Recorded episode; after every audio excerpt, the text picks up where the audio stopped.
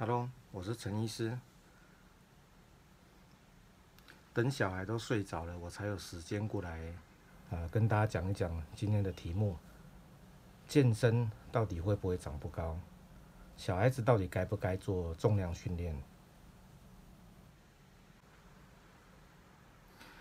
这个议题大概是啊、所有做重量训练的人里面的一个最大最大的一个迷失，而且是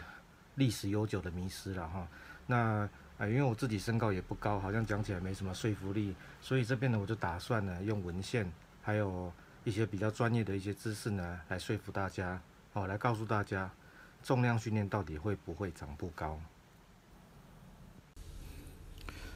这篇文献讲的是那个阻力训练在儿童及青少年，包括它安全性、怎么做施行等等。那出处是 American Academy of Pediatrics。他如果有兴趣的医疗同业呢，也可以在上面看一下文献下载全文。啊，表示这也不是说我个人的意见，是有专业的文献支持的。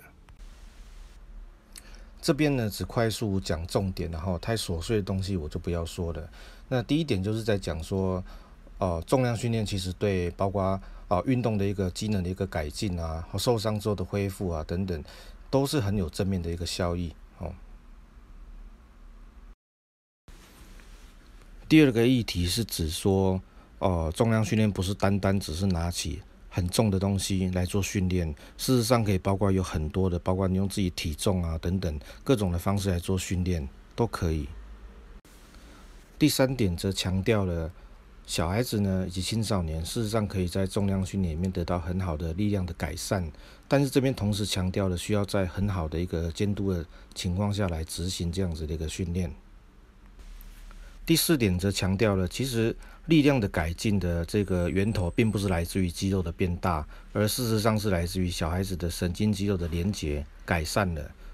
好，这个跟一般想象的会有点不太一样。第五点的话，我觉得就是其中最重要的一点，就是说在上课的时候，应该把这样子一个观念带到课程里面去，而且还要强调的不要过度的训练、过度的使用。那这个是其实是所有的间里面，我想最重要的一点。当然，最后一点则强调了一些特殊医疗状况是应该是要排除的，或者另外特殊的去考虑。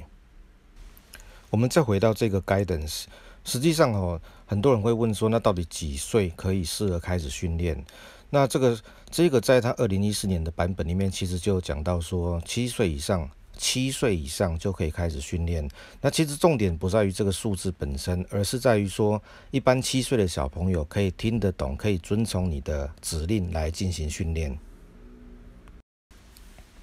这一个版本里面有一个特别值得注意的观念的改变，就是说，它不再强调就是到底你确切的年纪是多少，而它强调的一个观念叫做 RTSC，就是说你的训练的年资，还有你对技术技巧的一个熟练度等等，都必须要纳入呢啊进行重量训练课程安排的一个很重要的一个依据。所以他这边举的例子，刚刚有看到嘛，就是讲说十岁。的小朋友已经训练三年等等，跟十四岁才开始训练，这样的立足点还有训练安排课程的一个重点方式都是不太一样的。当然，该赖里面呢，就是这个指引里面呢，也特别提到啊，重量训练实际上是不会影响小孩子的线性身高的这个生长。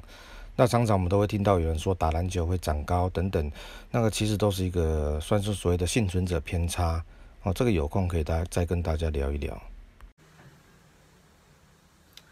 OK，听完我的讲解之后，应该可以以后大家很有信心的啊、可以针对这个议题来跟学员做说明，跟一般的民众做说明。重量训练对小孩子有益，对健康有帮助，对运动能力有帮助，而且事实上是应该要多方鼓励小孩子来参与这样的一个重量训练，包括儿童跟青少年。那有很多朋友有建议我说啊，收音不清楚、不稳定这个事情呢，这边跟大家说抱歉，会尽快把啊制作影片的一个场所还有一个环境呢，能够让大家有一个更好的一个体验。好，今今天就先讲到这边吧，谢谢。